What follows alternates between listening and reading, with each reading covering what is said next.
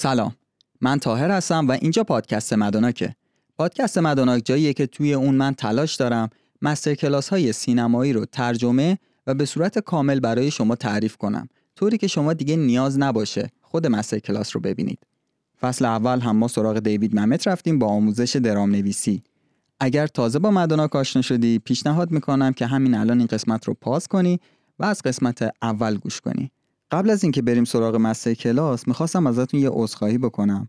فکر میکنم توی قسمت 4 بود که من گفتم که از این به بعد مستر کلاس رو هر هفته 2 قسمتش رو منتشر میکنم، ولی متاسفانه این اتفاق هیچ وقت نیفتاد. یه مقدار درگیر وبسایت شدیم، درگیر کارهای دیگه شدیم، یه مقدارم تنبلی خودم و همه اینها دست به دست هم داد که من نتونم برنامه مرتبی برای انتشار اپیزودها داشته باشم. از این بابت عذرخواهی میکنم، ولی از این به بعد سه شنبه ها و شنبه ها قرار ماست برای پخش قسمت های جدید.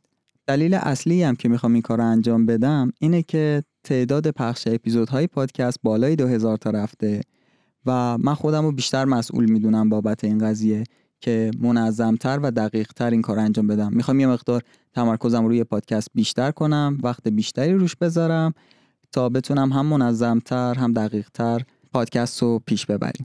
اگر علاقه‌مند بودید برای پیش بردن پادکست با ما همکاری داشته باشید، توی وبسایت یه قسمتی داریم به اسم همکاری با ما. کامل اونجا توضیح دادم که چه تخصصایی نیاز داریم، به چه افرادی نیاز داریم و اگر قابل دونستید و دوست داشتید عضوی از مدوناک باشید، همونجا فرمی که آماده کردیم رو پر کنید تا ما با شما تماس بگیریم. بیشتر از این سرتون رو درد نمیارم، بریم سراغ کارمون. قسمت 14، نریشن و شرح داستان.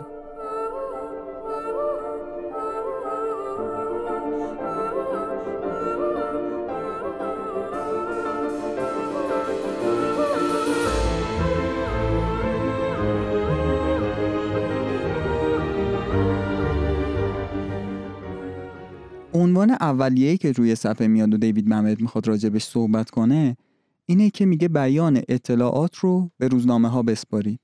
ممت میگه درام هیچ ربطی به اطلاعات نداره. شما لازم نیستش که اطلاعات جابجا کنید.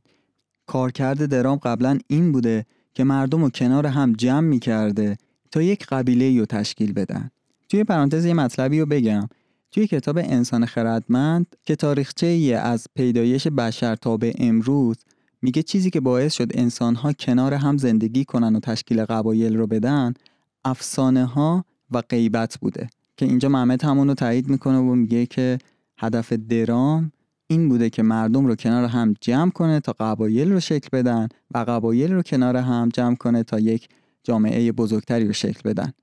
راستی اگر اهل پادکست هستی، ناوکست پادکستیه که روشن توش کتاب انسان خردمند رو برامون تعریف میکنه. یه ترجمه مستقل از خودش هستش از کتاب سیپینز. محمد میگه اطلاعات جمع‌آوری واقعیاتیه که ممکنه مفید باشه یا نباشه و شاید هم حقیقت هم نباشه بعضیاش، مخصوصا اونایی که توی روزنامه نوشته میشه. ولی اونایی هم که حقیقت داره و درسته، ما دربارشون هیچ کاری نمی‌کنیم، هیچ اهمیتی نمیدیم بهشون. وظیفه شغل‌های دیگه است که به مردم اطلاعات بدن، وظیفه روزنامه‌نگاراست، وظیفه اخبارگوهاست. ولی وظیفه ما به عنوان نویسنده اینه که مردم رو سرگرم کنیم، براشون قصه تعریف کنیم، براشون داستان تعریف کنیم. وظیفه ما اطلاع رسانی نیست، وظیفه ما جلب توجهه و این که مردم رو سرگرم کنیم. میگه بذار رو راست باشیم با خودمون دیگه، ما باید مردم رو سرگرم کنیم و راهی که من سرگرم میکنم مردم رو نوشتن درامه و این شغل منه. آره، من اون دلغکیم تو کلاس که بقیه رو سرگرم میکنه، ولی این شغل منه و راهیه که من ازش درآمدزایی میکنم. ممت میگه تو دوره سامت وقتی که از نویسنده ها میپرسیدی چی کار داری میکنی، معمولا جوابتو میدادن که دارم گگ و تایتل مینویسم. حالا این گگ و تایتل چیه؟ تو دوره سامت اگر دیده باشید یک سری تایتل ها برای هر قسمت میومد دیگه، صدا که نداشتن دیالوگ برقرار کنن. یک سری تایتل ها روی صفحه میومد و یه سری توضیحات، یه سری اطلاعات راجع به اون صحنه میداد. بعد دسته اینها، دسته تایتل های مثلا قسمت اول میشد گگ 1، گگ یک تایتل هاش اینه، گگ دو تایتل هاش اینه و میگه این یک کار فوق‌العاده بود برای اون زمان، چون از طریق این گگ ها وقتی این گگ ها رو کنار هم میذاشتن متوجه میشدن که ساختار فیلم به چه صورت هستش و حالا زیرشون تایتل های مخصوص همون گگون می نوشتن. البته تو پرانتز اینو ممت میگه که به نظر من فیلم های سامت واقعا نیازی به اون تایتل ها نداشته، شما اون تایتل ها رو حذف میکردید کاملا قصه روایت میشد. حالا این سنت نوشتن گگ و نوشتن تایتل امروزه به چه شکلی در اومده؟ امروزه ما بهش میگیم استابلیشینگ شات، یک نمای معرف. میگه سر این موضوع من با شبکه CBS هر روز دعوا داشتم، یک کاری نوشته بودم راجع به یک سری آدم که توی یک مجلس سنا هستن و اونها میگفتن که قبل از اینکه شما مستقیم برید توی مجلس سنا باید یک نمای معرف از واشنگتن داشته باشید. بعد میگه که من گفتم آخه واسه چی؟ غیر از واشنگتن کجا دیگه مگه مجلس سنا داریم؟ بریم اون داخل. بیننده خودش متوجه میشه که اینجا مجلس سناه و توی واشنگتن قرار گرفته. میگه که گفتن نه ما باید یک استابلیشینگ شات داشته باشیم، یک نمای معرف از واشنگتن داشته باشیم. میگه دیگه خیلی باهاشون بحث نکردم دیگه، گفتم بگیر آقا بگیر این نمای معرفت هم بگیر. میگه وقتی که این برنامه از تلویزیون پخش شد دیدم یک نمای باز از شهر واشنگتن دی سی گذاشتن، بعد از چند ثانیه کات میخوره به یک ساختمونی که روش با حروف بزرگ نوشته بود واشنگتن دی سی به صورت تایتل وار. ممت میگه اولا اینکه ما وقتی که وارد یه اتاق میشیم و میبینیم که چند تا آدم سفید پوست چاق نشستن و دارن راجع به یه مسئله با هم بحث میکنن میفهمیم با از اون فضا که اینجا مجلس سناه و مجلس سنا هم کلا توی واشنگتن دی سی. فقط دو اینکه اصلا توی شهر دیگه باشه، تو واشنگتن دی سی نباشه، مگه قصه رو پیش میبره؟ مگه کمکی به مخاطب میکنه برای درک بهتر موقعیت؟ میگه نتونستم حرفمو تو سر این احمقای شرکتی بکنم دیگه. ولی اولین فیلمی که خودم ساختم اسمش هاوس اف گیم بود که توی سیاتل فیلم برداری شد. بعد میگه اون موقع با یک بنده خدایی کار میکردیم که مسئول پخش فیلم توی سینماها بود و اون به همون گفتش که آقا اول شما باید یک استابلیشینگ شات داشته باشید، یک نمای معرف از شهر سیاتل داشته باشید. ممت میگه ازش پرسیدم آخه واسه چی؟ گفت خب مردم از کجا بفهمن اینجا سیاتله؟ بعد میگه گفتم بابا اصلا اینجا فقط یه شهر، تو فیلم من اصلا مهم نیست سیاتل یا کجا باشه، ما نیازی به استابلیشینگ شات برای معرفی شهر سیاتل نداریم. آقا این بنده خدا گیر داد که شما حتما باید استابلیشینگ شات برای من بفرستید. بعد ممت میگه یه نگاه بهش کردم گفتم باشه برات میفرستم. میگه رفتم توی استودیو یه پوستر از شهر سیاتل پیدا کردم، یه پوستر خیلی بزرگ، چسبوندمش به دیوار، جلوش یه آینه رو عمود کردم بهش که شبیه دریا باشه، انگار تصویر سیاتل افتاده توی آب. بعد میگه یه قایق چوبی کوچولو هم پیدا کردم، گذاشتمش اونجا، یه نخ بهش وصل کردم. بعد به یکم گفتم با آب پاش بیا آب بپاش روش که شبیه بارون بشه. بعد به تصویربردار گفتم ضبط کن. بعد خودم با نخ قایق رو میکشیدم. بعد این بنده خدایی هم که با آب پاش داشت آب میپاشی گفتم یه جاهایی بیا پایین دستت بیا تو کادر که دیده بشه. بعد میگه ما اینو ضبط کردیم و فرستادیم برای این دوستمون و گفتیم بیا این همون استابلیشینگ شاتی که میخواستیم.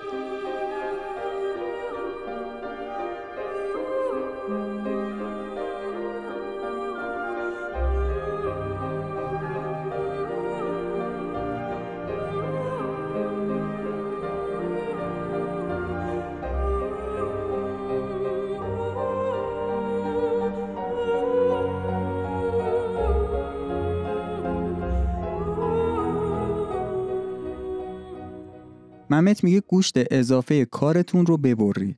حالا اینکه چقدر ببرید و بهتون میگم. میگه یه دوستی داشتم رقصنده بود، این دوستم شغلش رقصندگی بود. بعد خاطراتش رو تعریف میکنه، میگه که من یه بار برای اودیشن رفته بودم، میخواستم تست بدم، یه شلوار جورابی خیلی تنگم پوشیده بودم. میگه رفتم اونجا، اون شخصی که ازم اودیشن میگرفت گفتش که اون ساق شلواری تو درار و من ساق شلواریمو درآوردم، بگو حالا یه قدم دور اتاق بزن و همین کل اودیشن همین بود. میگه دیدم چقدر قشنگ و خلاصه تو 2 تا حرکت تونست بفهمه که آقا این کاره هست یا نیستش، چون اگه رقصنده باشی گوشت اضافه با خودت نداری. و اگر داشته باشی باید گوشت اضافه ها رو ببری. چقدر باید ببری؟ اینجاست که تماشاچی، اینجاست که مخاطب به کارت میاد. وقتی که میبینی مخاطب سر کار خوابش برده، یعنی که خیلی خوب نبریدی، خیلی عمیق نبریدی. بعضی موقع میبینی مخاطب گیج شده و سر از قصه در نمیاره، پس خیلی دیگه عمیق بریدی. اگر مخاطب رو کامل توجهش رو جلب کردی و سرگرمش کردی، یعنی راه درستی انتخاب کردی، به اندازه کافی فشرده کردی داستانتو. سوال اصلی که وقتی که فیلمنامت تموم شد باید از خودت بپرسی اینی که کدوم قسمت‌ها رو میتونم از فیلمنامم در بیارم یا از نمایشنامم در بیارم، نه اینکه چه چیزهایی میتونم حالا اضافه کنم بهش. میگه من یه فیلمی ساختم به اسم اسپارتان و توی اون من یک کلمه هم نریت نکردم، یک کلمه هم نریشن نداشتم و فیلم راجبه یه نفریه که ما نمیدونیم کیه، دزدیده شده و یه نفر دیگه‌ای که نمیدونیم کیه داره دنبالش میگرده. میگه بهترین نقدی که برای من توی این فیلم شد از سمت میسی بود که به من گفتش که کل این فیلم لعنتی یک ثانیه هم روایت نداشت، یک ثانیه هم نریت نداشت و این یه اتفاق خوب برای من بود. من واقعا از این نقد خوشحال شدم چون اعتقاد دارم که نریت رو همه میتونن بگن، کار سختی نیستش، مخصوصا برنامه تلویزیونی الان که پر از نریت شده. مثلا دو نفر روبروی هم وای میسن و صحبت میکنن راجع به همه چیز غیر از اینکه خاصه ای از هم داشته باشن.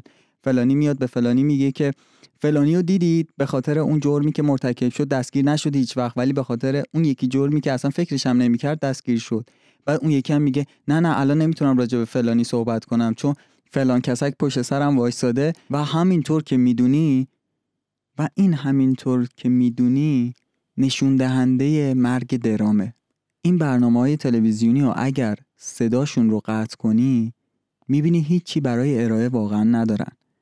میگه من وقتی که تو مسیر دارم پرواز میکنم از این شهر به اون شهر، از این کشور به اون کشور، خیلی پیش میاد که فیلم اونجا داره برامون پخش میشه و من چون چند ساعت تو اونجا هم میشینم فیلم‌ها رو میبینم و صدا رو قطع میکنم، فیلم‌ها رو میبینم و میبینم که اکثر فیلم‌ها وقتی که صدا رو ازشون میگیری دیگه هیچی واسه ارائه ندارن. مثل همون داستانی که دوستم تعریف کرده، همون اول طرف بهش گفته که آقا این ساپورت تو در بیار، روی راه برو من ببینم که آقا تو اون بدن یک رقصنده رو داری یا نه. وقتی که شما فیلم رو صداش رو قطع میکنید میبینید، اگر که فیلم خوبی باشه میبینید بازم شما رو درگیر کرده. حرف من اینه، اگر من دارم از مریتال ایدز استفاده میکنم تا یه جورایی فیلمم خوب در بیاد، تو پرانتز بگم مریتال ایدز یک سری وسایل جنسی تک نفر است. میگه اگر من دارم از اونا استفاده میکنم تا فیلمم خوب در بیاد، مثل مونتاژ، مثل نریشن، قطعاً ازدواج منه که مشکل داره. اگه رابطه انقدر از بین رفته که من مجبور شدم از اینا استفاده کنم، پس از روز اول یه چیزی مشکل بوده، یه جای کار میلنگیده، اون رو باید درستش بکنم. میگه حرف از هواپیما زدیم، وقتی که هواپیما خرابه باید وقتی که روی زمینه درستش کنیم، نه وقتی که پرواز کرده.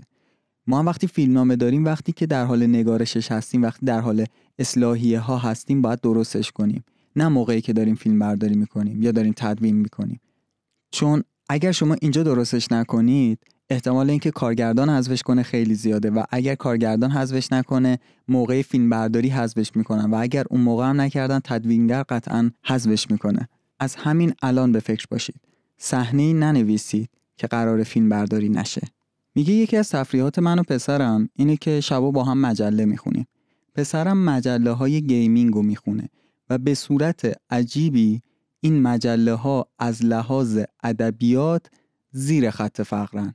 خیلی افتضاح ادبیاتی که استفاده کردن توی این مجله، ولی من هم مشتاق شدم اون مجله ها رو بخونم و چیزی که برای من خیلی جذابه و منو جذب میکنه که این مجله ها رو بخونم اینه که این مجله ها توسط یک سری افرادی نوشته شده که عاشق کاری هن که انجام میدن، عاشق بازی هن و درباره بازی با چنان اشتیاقی مینویسن که من هم مشتاق میشم بشینم اینا رو بخونم. ولی حالا ادبیات خیلی بدی داره و مثلا یه حرفای این چنینی زده، مثلا میگه دلیل این واقعیت که به دلیل واقعیت رایج که پیش از حادث شدن این مسئله فلان بیسان بهمان. بعد من یه بار به پسرم گفتم که این جمله رو بردار تو بازنویسیش کن، میخوام ببینم جاش چی میگی. میگه پسرم یه خود فکر کرد و گفت جاش میگم وقتی که همین. و دیدم که کاملا درسته. کل 3 تا خط جمله‌ای که نوشته بود رو با وقتی که میشه جایگزین کرد. ببرید اضافات رو ببرید. وقتی که میتونید کم کنید از کار کم کنید تا به معنی واقعی حرفتون برسید. یه ضرب المثل قدیمیه، میگه که اگه نمیتونی افکارت رو به وضوح بیان کنی بدیهیه که افکارت گلالوده.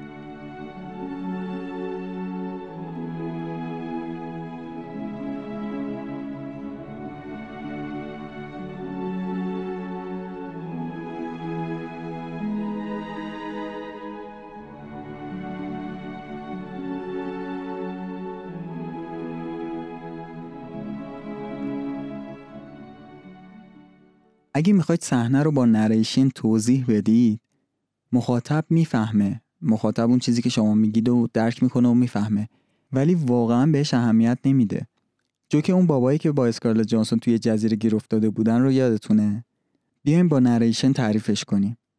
هواپیمایی وسط اقیانوس سقوط میکنه. توی این هواپیما اسکارلت جانسون حضور داره. به جز اسکارلت جانسون یک نفر دیگه هم توی هواپیما هست که اون هم جان سالم به در برده. اونا راهی برای برقراری ارتباط با دنیای خارجی رو ندارن. در واقع هواپیما از مسیر اصلیش خارج شده، به خاطر همین هیچ کس هم نمیتونه بفهمه که اینا توی چه جزیره ای افتادن. بعد اونها میفهمن که غیر از خودشون هیچ کس میگه به جای اینها فقط کافیه بگیم این یارو با اسکارلت جانسون توی جزیره متروک گیر افتادن. داستان اونجایی که شروع میشه. حالا شما بیا بک استوری رو تعریف کن، اتفاقات قبل رو تعریف کن. هیچ کس اهمیت نمیده. مثلا دارید یه برنامه تلویزیونی نگاه میکنید و وسطش میرید یه آبجو بخرید. 15 دقیقه بعد برمیگردید، میبینید هیچی رو از دست ندادید. اصلا اگر توجه شما رو درست به خودش جلب کرده بود، شما هیچ وقت وسطش بلند نمیشدید برید آبجو بیارید. میگه من همیشه به هنرجوام میگم وقتی کارتون رو درست انجام دادید که وقتی مخاطب میبینه تبلیغات بین برنامه‌تون بین فیلمتون داره تموم میشه، سری خودشو برگردونه پای تلویزیون. حالا از من میپرسید که از کجا بفهمم که برنامه‌ام انقدر جذابه که بقیه میخوان حتما ببیننش؟ این شرح دراما چقدر توش گیر افتادم؟ خیلی دارم توضیح میدم یا کم دارم توضیح میدم؟ میگه فقط و فقط یک راه وجود داره برای این کار. شما باید اون رو جلوی مخاطبی که برای دیدن کارتون پول داده اجرا کنید. اگر جلو بابا مامانتون اجرا کنید که 1000 تا قربون صدقتون میرن و میگن بچه‌مون نابغه است و فلان یه دونه است تو دنیا و خیلی باهوشه و هیچ وقت به حرفای پدر مادرتون اعتماد نکنید. یعنی شاخص اندازه‌گیری کارتون هیچ وقت حرف پدر مادرتون نباشه. مامت میگه حتی تعریفای استاداتون هم باور نکنید. چون اگه یا کلاس میرید یا دانشگاه میرید، اونها برای اینکه شما منبع درآمدشون هستین، شما رو تحسین میکنن تا بیشتر و بیشتر این کلاس‌ها رو بیاید. اگرم که نابغه باشید و واقعاً کار خیلی خوبی ارائه بدید، اونا شما رو مردود میکنن که باز هم به کلاس‌ها بیاید. وقتی هم که میخوای کارتو اجرا ببری، خودشون برات یک سری بازیگرها رو آماده میکنن، باهاشون صحبت میکنن و شما اصلا لازم نیستش که دیگه با بازیگرا سر و کله بزنید که بیا آقا بیا متن منو اجرا کن. متن من به این دلیل خوبه. و هیچ سر و کله زدنی وجود نداره. ولی دنیای واقعی اینجوری کار نمیکنه. وقتی وارد دنیای واقعی میشی، میبینی که حسابی له و لوردت میکنه. این تنها راه یادگیریش هستش. میدونید وقتی که بوکس ثبت نام میکنید چطور به شما آموزش میدن؟ اینه که یک مبارز جلوی تو میذارن و باهات مبارزه واقعی میکنه و وقتی که چند بار بهت ضربه زد، اون موقع است که یاد میگیری که در مقابل این مشتا باید اینجوری از خودم دفاع کنم که ضربه نخورم. اگر زندگی شما، اگر معاش شما، اگر اعتماد به نفس شما بسته به اینه که این کار رو انجام بدید، یعنی این کار رو انجام بدید تا به یک معاش روزانه‌ای برسید، به یک اعتماد به نفسی برسید، اون موقع است که ممکنه کار رو یاد بگیرید. یا کار رو یاد میگیرید یا عقب میکشید، ولش میکنید. چون این کار واقعا به درد ترسوها نمیخوره. خیلی چیزا هست که نمیدونید، منم خیلی چیزا هست که نمیدونم. ولی فرق من با شما کجاست؟ مثلا بعضی وقتا میام یه قطعه‌ای رو مینویسم و میگم این فوق‌العاده است. ولی وقتی سر تمرین اونو میبینم که نه خیلی دیگه نوشتم، خیلی توضیح دادم. یا بعضی موقع اجرا میبینم که کسی توجه نمیکنه به نوشتم، با اینکه میدونستم این قطعه عالیه. فرق من و شما اینجاست که من این جرأت رو پیدا کردم که حذف کنم، ببرم از کارم، حتی قسمتی که دوست دارم. قطعاً کار دردناکیه، قطعاً اذیتمون میکنه، ولی هیچی بیشتر از این منو اذیت نمیکنه که توی سالن نمایش ببینم یکی خوابش برده. بیلی وایلدر میگفتش که وقتی که چراغای سالن خاموش میشه، اونها توجهشون رو به شما میدن. شما توجه کامل اونها رو در اختیار دارین. میگه که یه دوستی داشتم که مدرسه رنجری میرفت، تکاوری میرفت و میگه که اولین روزی که شما وارد اونجا میشید میگن که به گروه تکاوران ارتش خوش اومدید. شما از این به بعد تکاور ارتش محسوب میشید. افتخار بالاییه براشون دیگه. ولی میگه شما 3 ماه فرصت دارید که ببینید میتونید این مقام رو حفظ کنید یا نه. وقتی که چراغای سالن خاموش میشه، شما توجه کامل اونها رو دارید. میتونید اونها حفظ کنید؟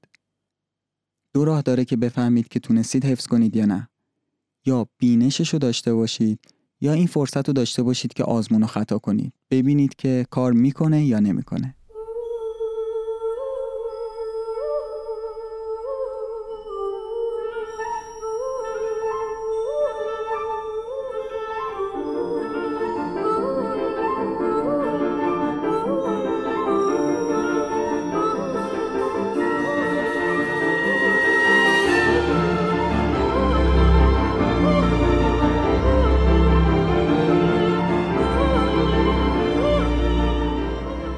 این بود پایان قسمت 14 از پادکست مدوناک. توی قسمت بعد راجع به صحنه‌ها صحبت می‌کنیم که هر صحنه باید چه ویژگی‌هایی رو داشته باشه تو خودش. موسیقی‌هایی که استفاده شده برای پاساژ پادکست مربوط به فیلم A Beautiful Mind، یک ذهن زیبا. ممنونم که پادکست رو به دوستاتون معرفی می‌کنید و تو صفحه‌های اینستاگرامتون اون رو به اشتراک می‌ذارید. واقعاً ذوق می‌کنم اینا رو می‌بینم. اگر دوست داشتید با مدوناک همکاری داشته باشید، به وبسایت اون یک سر بزنید و قسمت همکاری با ما رو مطالعه کنید. آدرس وبسایتمون هم madunak.ir و madunak.com هستش. توی گوگل هم سرچ کنید مدوناک، اولین وبسایت خودمونه. مرسی که با بازنشر پادکست ما رو حمایت میکنید. قدردان لطفتون هستیم. تا بعد.